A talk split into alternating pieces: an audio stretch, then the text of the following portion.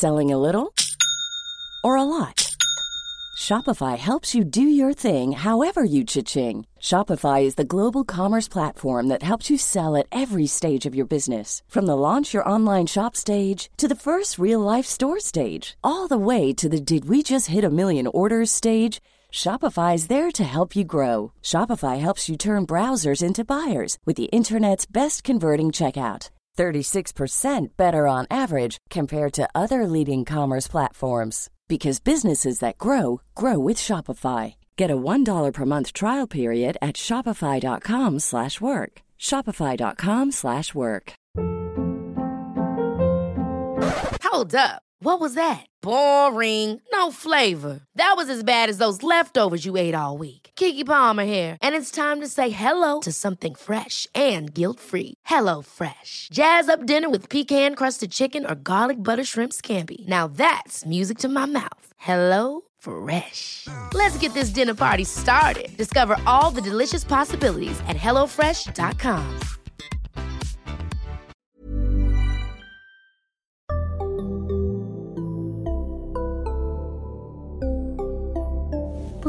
Barnpsykologerna. Välkomna till ett nytt avsnitt av Barnpsykologerna. En podcast med Liv Svirsky och Lars Klintvall. Och idag ska vi tala om föräldrabehandling och jag har då förmånen att få tala med vår gäst Martin Forster. Välkomna ni som lyssnar och välkommen Martin. Tack. Du kan väl börja med att presentera dig själv för våra lyssnare. Mm.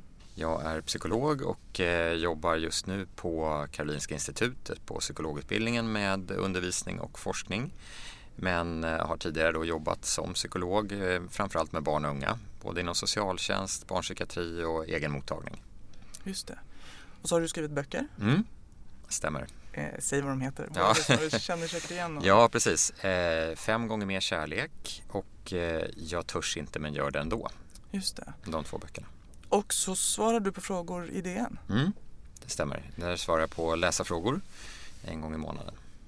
Jag gissar att många av er som lyssnar har hört eller läst om Martin så att eh, ni känner säkert igen honom. Jätteroligt att du är här. Mm. Vi ska prata om föräldrabehandling som ju är någonting som dyker upp i massa olika sammanhang. Mm.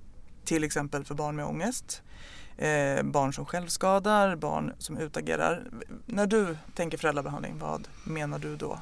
Framförallt handlar det ju om konflikter, bråk, utagerande hemma. Det är ju mest i det området man har jobbat med olika typer av föräldrakurser, utbildningar och behandlingar.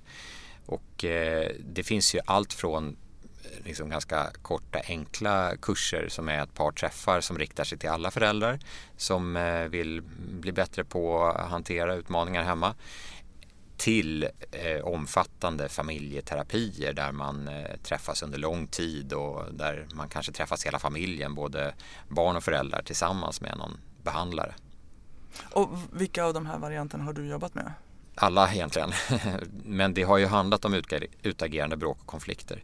Det finns ju även en del som handlar om eh, ångest till exempel och förebygga eller eh, försöka minska ångest hos barn har man gjort en del försök. Men det är vad jag vet inte någonting som används i Sverige. Och det eh, har ju forskning heller inte visat sig ge lika stora effekter. Att det hjälper inte lika mycket om man jobbar med ett sådant problem jämfört med om man jobbar då med bråk och konflikter. För där, nej precis, för exakt, eh, för ångest på det området har jag jobbat lite och då är det ju så att man ser inte så stor skillnad om föräldrarna erbjuds eh, behandling också. Nej.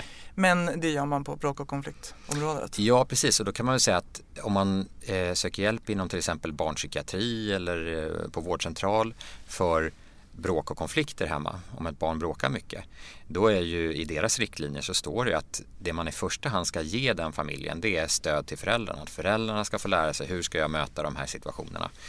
Och så är det ju inte om man kommer med ett barn som lider av ångest eller nedstämdhet utan då får ju barnet själv hjälp. Just det. Eh, och om man då skulle beskriva hur en sån här föräldrabehandling går till, alltså hur ser det ut, vad gör man i behandlingen och så? Mm. Det finns ju olika varianter men den allra vanligaste varianten är ju att man träffas i grupp eh, och då kan det vara eh, allt från fyra träffar upp till 11, 12 träffar där föräldrar träffas i en mindre grupp där alla upplever ungefär samma situation då, har samma bekymmer och eh, det brukar i regel börja med att man får jobba med de positiva sidorna i en relation.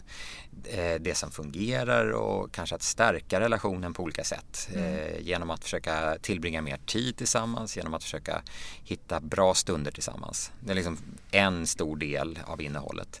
Och sen har vi ju den andra delen som handlar mer om hur man som förälder ska kommunicera i enskilda situationer som är utmanande, där det blir bråk och konflikter. Hur man kan förebygga de situationerna, hur man kan kommunicera för att inte de här konflikterna ska trappas upp och explodera och så. Så i första ledet då är skapa eller förbättra relationen och det ja. andra är förebygga konflikter? Ja, det kan man säga. Om det är då sådana här korta kurser som är typ fyra gånger, mm. är det då för föräldrar som kanske inte har egentligen så stora problem men ändå vill lära sig mer? Eller vilka, vilka går fyra gånger och vilka går tolv gånger? Ja, de som går fyra gånger i regel eh, är ju de som, det är vem som helst. Mm.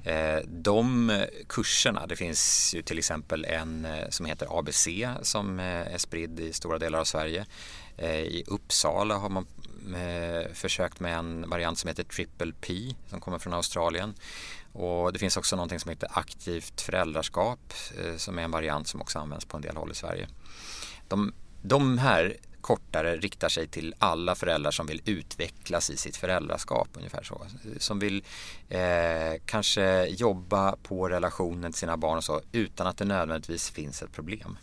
Så det är det man kallar för universell insats som riktar sig till alla. Och det kan man liksom gå också bara för att man är intresserad egentligen? Absolut, ja. Absolut. det är många som gör det. Och de här tre då, triple P, ABC eller aktivt, aktivt föräldraskap. Är alla tre utvärderade? Och... Nej, ABC finns en stor eh, studie där man har haft en kontrollgrupp och det är viktigt. Eh, som är gjord i Sverige eh, som visade att den bidrog till eh, positiva effekter i familjerna. När det gäller Triple P så är den utvärderad utomlands eh, väldigt mycket det finns jättemycket studier på Triple P och man gör nu en stor studie i Uppsala mm. som inte är klar. Eh, så då får vi se hur det funkar här. Aktivt föräldraskap är inte utvärderad med kontrollgrupp så där vet vi inte riktigt hur den fungerar på det sättet. Mm. Är det en svensk eh, metod också? Eh, från början inte. Den kommer från USA tror jag från början. Active parenting. Ehm, men den är omgjord till svenska förhållanden. Och 12 eh, gångerna, den varianten då, vilka, vilka vänder den sig till? Ja, det är ju, det är ju till eh, familjer, eh, föräldrar som upplever att de har bekymmer med bråk och konflikter där ett barn bråkar ofta eller mycket. Och då säger jag att ett barn bråkar ofta mm. eller mycket och det kan ju lika gärna vara föräldrar som bråkar mm. ofta och mycket. Mm. Men eh, resultatet blir att det blir mycket bråk i familjen. Och eh, det är alltså den gruppen som, som eh, den här insatsen, längre insatsen vänder sig till. Och ibland erbjuder kommunen det så att man kan söka till en sån insats själv som förälder. Att de annonserar på skolor och förskolor eh, så man kan delta i sådana här verksamheter. Eller då eh, om man kommer till barnpsykiatri eller till första linjen psykiatri som finns på vårdcentraler så, så har man också den här typen av eh, insatser där. Och kan man söka dem själv eller måste man liksom bli remitterad eller så för att få det? Det är olika olika kommuner då, men en del kommuner erbjuder då så att man kan söka själv. Och då finns det som sagt ibland anslag på skolor och förskolor och sådär. Man kan höra sig för med kommunen om man är nyfiken på det här. Och vad heter de här då? då? De vanligaste i Sverige är Komet, Cope det är de allra vanliga, två vanligaste. Mm. Eh, de har också utvärderats i en stor svensk studie. Eh, och Komet har utvärderats i flera studier i Sverige. Eh, sen finns det de otroliga åren som också var med i samma stora studie som inte är lika spritt men eh, också jämförbart innehåll och i samma stora studie som jag nu har nämnt flera gånger här mm. så hade man också med ett program som man tog hit till Sverige som hade lite annorlunda innehåll som heter Connect. Så det har också börjat sprida sig i Sverige så om vi ska sammanfatta så är det Komet, Cope, De otroliga åren eller Connect. Och är det skillnad i hur effektiva eller bra de är? Ja, i den här stora jämförande studien, mm. det var mm. ungefär tusen familjer kan man säga som man eh, rekryterade och följde i, ja det är stort mm. och eh, följde upp till två år. När man slumpade så att de här familjerna fick den ena eller den andra insatsen och, och så. Då såg man ju på kort sikt, alltså direkt efter insatserna, så var tre av dem lika bra. Mm. Komet, Coop, De otroliga åren. Och de bygger alla mer på inlärningsteori kan man säga. Det vill säga att det handlar om samspelet mellan föräldrar och barn när man tittar på lite mer här och nu i enskilda situationer hur det funkar. Eh, de var mer effektiva än Connect mm. som bygger på anknytningsteori där man inte pratar lika mycket om enskilda situationer, hur man ska göra i dem utan eh, mer om eh, hur man förhåller sig som förälder eh, till barnet och hur man ser på sitt föräldraskap och att eh, få perspektiv på det. Men sen följde man upp alla de här familjerna efter två år mm. och då var det ingen skillnad mellan de här programmen. Då var alla lika effektiva. Alla hjälpte och, och alla var lika effektiva efter två år. Okay. Eh, samtidigt kan man ju säga då att det är alltid svårt med den typen av långa uppföljningar för att de flesta söker ju sig till en sån här insats eller en sån här studie när man upplever att man har bekymmer. Och väntar man i två år, även om man inte gör någonting, så brukar det för de flesta hända någonting. Det gäller ju andra problem också. Mm. I synnerhet brukar man prata om depression då, som självläker ganska snabbt. Mm. Eh, inte för alla. Men här var det ju de som deltog i studien hade inte jätteallvarliga problem. De sökte själva till studien, de var inte inom barnpsykiatrin eller sådär. Och då kan man ju befara att det är en del som bara blir bättre av sig själva och, och så. Så att om man vill ha snabb hjälp så eh, tror jag att man ska välja något av de här andra programmen i första hand. Och de innehåller alla tre då de här momenten som du, som du pratade om, att först skapa bra relation och sen försöka förebygga? Ja, det skulle jag hävda att de gör, mm. eh, absolut. Eh, det gör de också. Men eh, att jag är lite svävande här det är för att det, det är väl lite olika tonvikt i de olika programmen på dem och sådär. Men mm. i, i, stort är det samma innehåll i de tre programmen som bygger på inlärningsteori. Eh, jag tänker så här, vi kan väl säga att du har ju varit med och utvecklat Komet. Det behöver vi säga, ja. absolut. Så jag är part i målet där. Ja, precis. Men jag tänker framförallt att du har väldigt bra koll på vad Komet innehåller. Mm. För kan du inte berätta lite mer om man ska bryta ner mm. hur det här med första fasen och bygga relation. Hur, mm. hur ska man göra det? Ja, det är ju det allra, den allra första träffen man har eh, med föräldrar handlar ju om gemensam stund som det kallas. Mm. Det vill säga att försöka få till en liten stund varje dag där man gör någonting tillsammans med sitt barn som bara har syftet att umgås.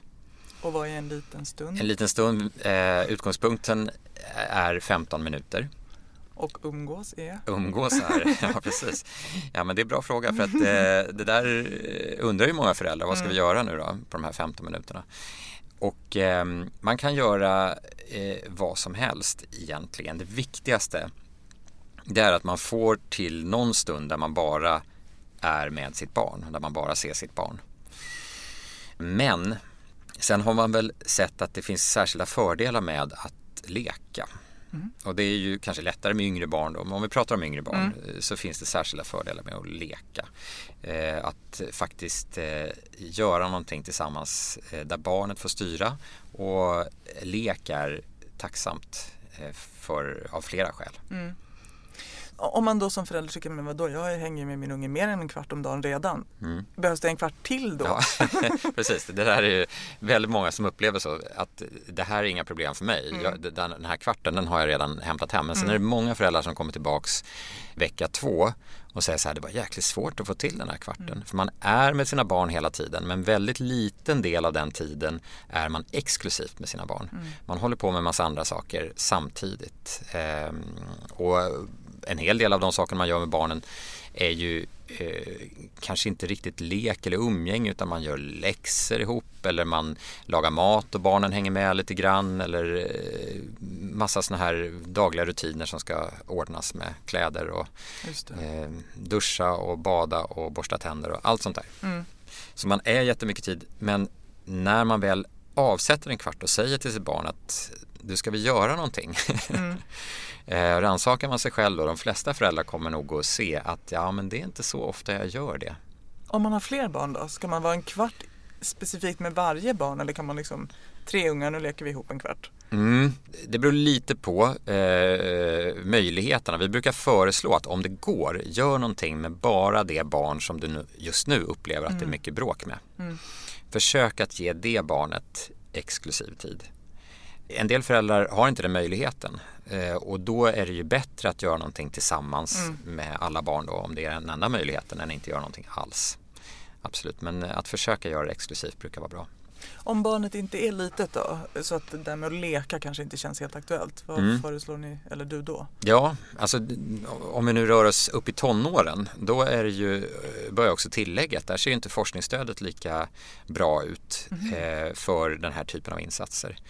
Vi har ju gjort, eh, inte vi, men eh, några andra har gjort en, en ganska stor studie där de prövade just Komet och det här programmet jag har jobbat med för eh, ungdomar 12 till 18 år. Och där såg man ingen effekt egentligen eh, jämfört med eh, kontrollgrupp och sådär. Och det där är inte unikt för vår studie eller den studien utan det har man sett generellt att det är svårare att lösa problem med bråk eh, på det här sättet när det handlar om tonåringar. Delvis handlar det om att föräldrarna blir mindre viktiga på det sättet. Eh, Man är inte, har inte samma funktion i en tonårings liv som i ett barns liv. Och konflikterna handlar om andra saker. Eh, Det kanske inte bara är att man har liksom tappat tålamodet när någon ska få på sig skorna. Utan eh, det är delvis mer reella konflikter som handlar om hur mycket frihet en tonåring ska få när man ska komma hem på kvällarna och sånt här.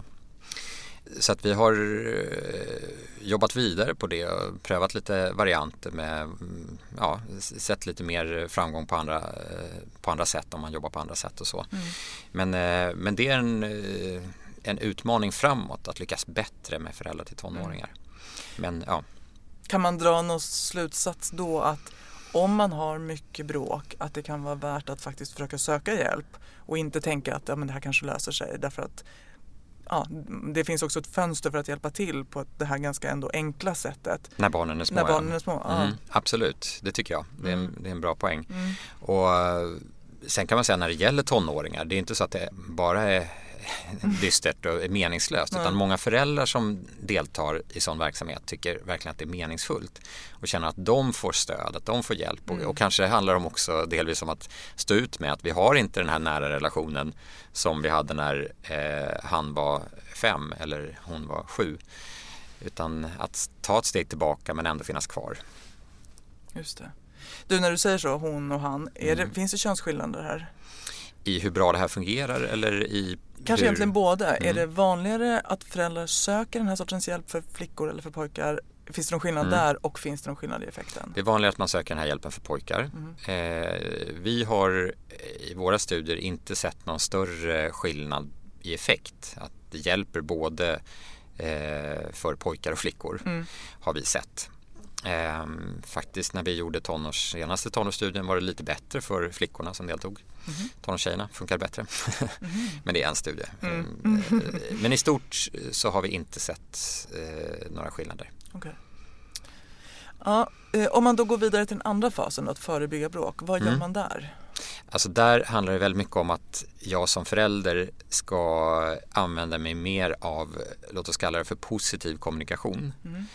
Att jag ska förbereda mig inför situationer som jag vet brukar bli utmanande och bråkiga och förbereda mitt barn inför dem på ett bra sätt. Mm. Jag ska, när det väl uppstår en konflikt, eh, inte genast kanske säga till eller tjata eller skälla utan jag ska istället bjuda in barnet och eh, tillsammans försöka lösa det här. Hur ska vi göra nu? Jag ska försöka generellt, och det här är en viktig del, minska uppmärksamheten för allt det som blir fel. Allt det dåliga barnet gör. Jag ska försöka sätta skygglappar på mig själv och bara eh, strunta i att säga till om en massa grejer som jag annars brukar tjata om. Och fokusera mer på det som faktiskt fungerar. Det är exempel på vad man kan göra. Mm. Har du fler? Det där är jätteviktigt tänker jag och spännande. Ja, eh, om vi tar återigen tonåringar då. När barnen blir lite äldre då blir just den här det jag nämnde kort bara att bjuda in och diskutera problemet tillsammans Mm. viktigare. Eh, det verkar råda konsensus om det och det är också någonting som vi har prövat mycket i våra studier. Eh, det hänger ihop med att som tonåring ska man ha mer inflytande och då är det rimligt också att när man hamnar i en konflikt så är det inte så att föräldrarna auktoritärt bara ska sätta ner foten och säga nu gäller det här. Då kommer man att eh, mötas av än mer revolt. det, är, det är liksom själva poängen med tonåren att göra revolt.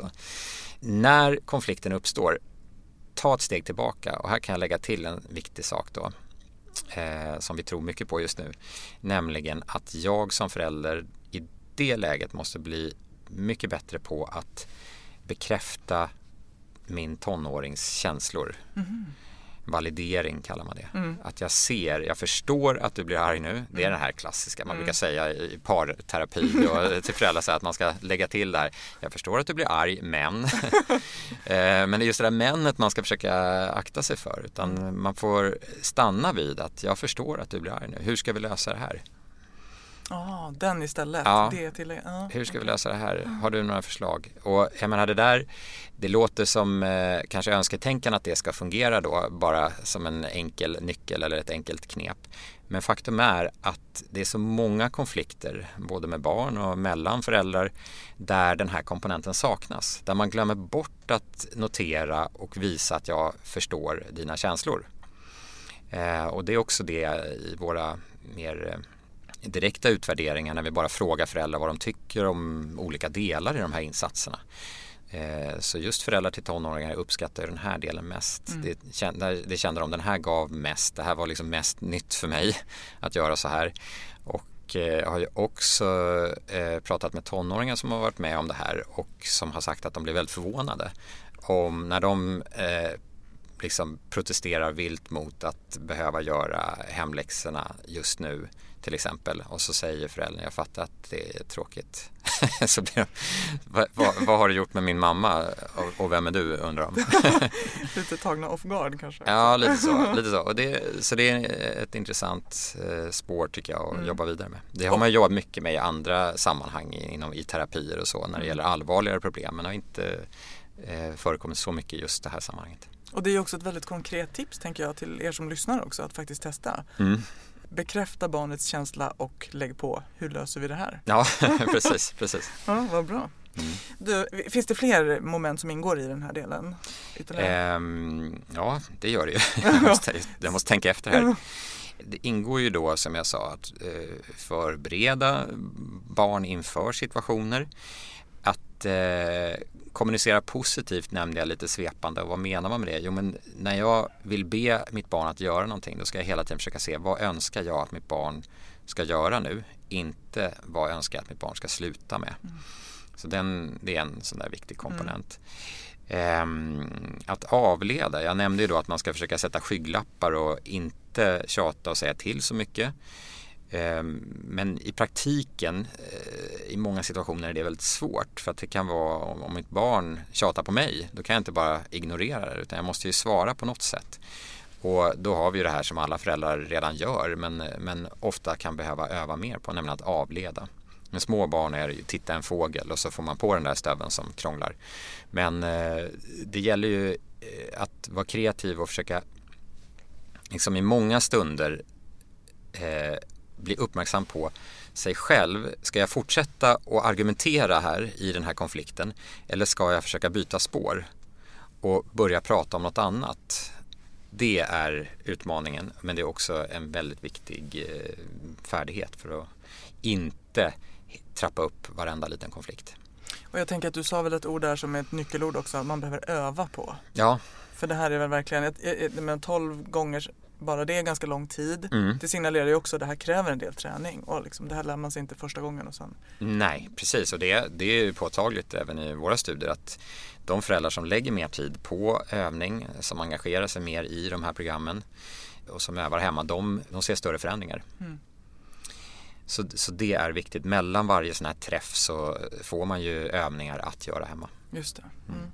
Och då är det viktigt, tänker jag också som förälder, att komma ihåg att kanske inte förvänta sig resultat direkt utan att också ha tålamod med sig själv och sin egen utveckling. Att det kommer Absolut. kräva en del, det kommer ta ett tag innan vi märker att det här var nyckeln. Ja, mm. och också se, liksom, vara ödmjuk inför att en del saker går inte att ändra på. Mm. Utan man har, man har möjlighet att ändra på en del och att man lägger sitt krut där. Mm otroligt spännande tycker jag. Mm. Jag tänker också på, eh, eh, byta ämne lite här då, men din bok som heter Fem gånger mer kärlek. Mm.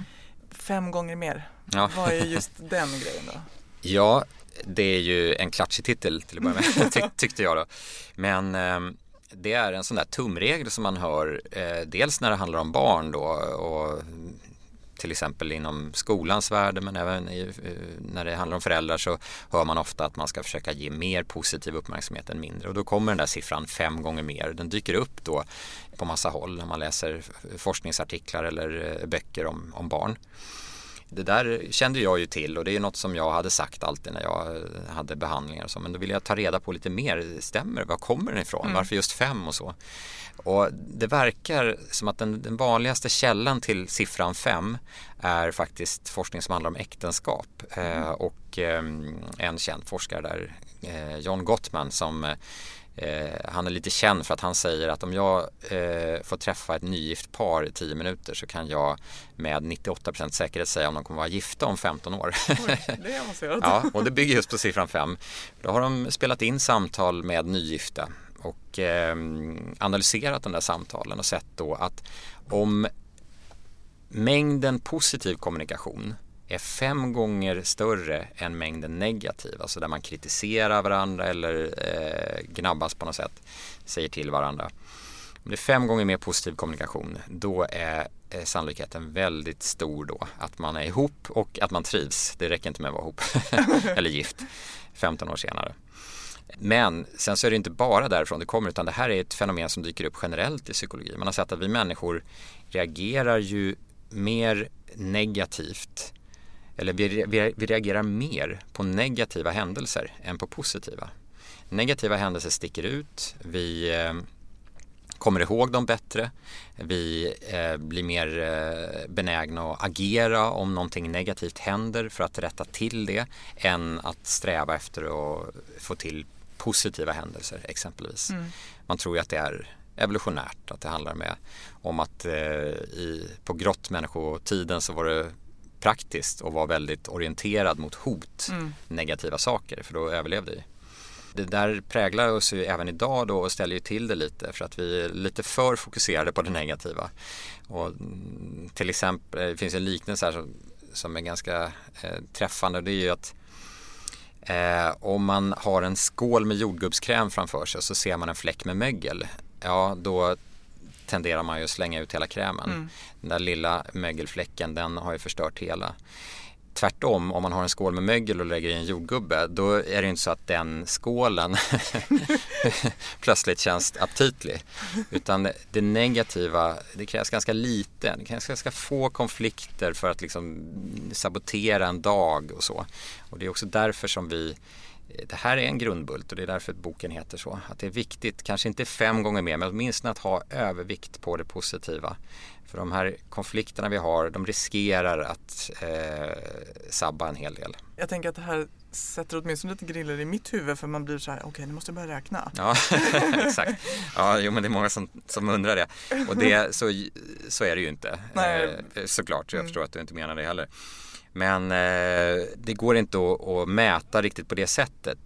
Men om jag som förälder försöker att reflektera och inser att nu har vi inte haft någon bra stund idag. Mm.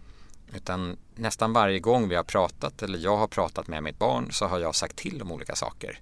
Då är det en signal, nu är, det, nu är balansen helt ur spel. Mm.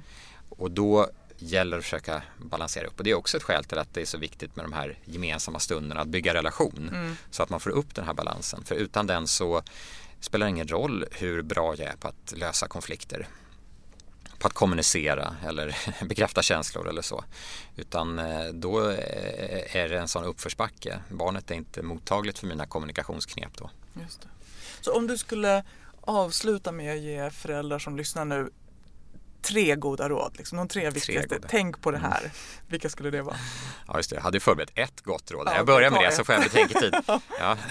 Men mitt första råd det är ju att försöka att skapa tid för dig själv som förälder. Mm. Om man lever två tillsammans, försök att ge varandra tid.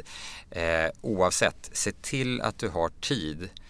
Eh, och det handlar ju ofta om att prioritera att eh, skära ner på andra saker och se de här andra sakerna som fyller min tid nu, alla måsten här, är det några saker där vi kan stryka så att jag får lite mer tid för mitt barn. Och det handlar inte bara om att få mer tid för barnet, de här stunderna vi pratar om, utan det handlar väldigt mycket om att med ett späckat schema så kommer jag vara stressad. Det spelar ingen roll hur bra jag kan alla de här sakerna. Jag kommer ändå att göra fel och det, där talar jag ur egen erfarenhet.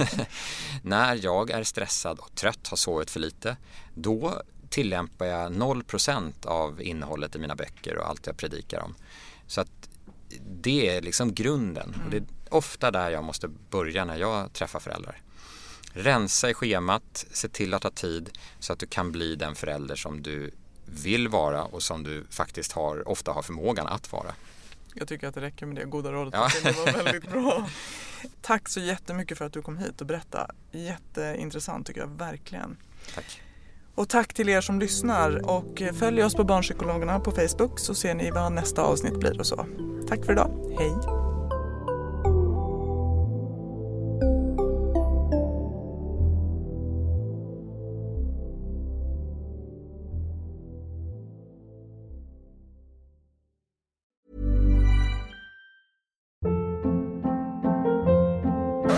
Hold up. What was that? Boring. No flavor. That was as bad as those leftovers you ate all week. Kiki Palmer here, and it's time to say hello to something fresh and guilt-free. Hello Fresh. Jazz up dinner with pecan-crusted chicken or garlic butter shrimp scampi. Now that's music to my mouth. Hello Fresh. Let's get this dinner party started. Discover all the delicious possibilities at hellofresh.com. Imagine the softest sheets you've ever felt. Now imagine them getting even softer over time. That's what you'll feel with Bowl and Branch's organic cotton sheets. In a recent customer survey, 96% replied that Bowl and Branch sheets get softer with every wash. Start getting your best night's sleep in these sheets that get softer and softer for years to come. Try their sheets with a 30-night guarantee. Plus, get 15% off your first order at bowlandbranch.com. Code BUTTERY. Exclusions apply. See site for details.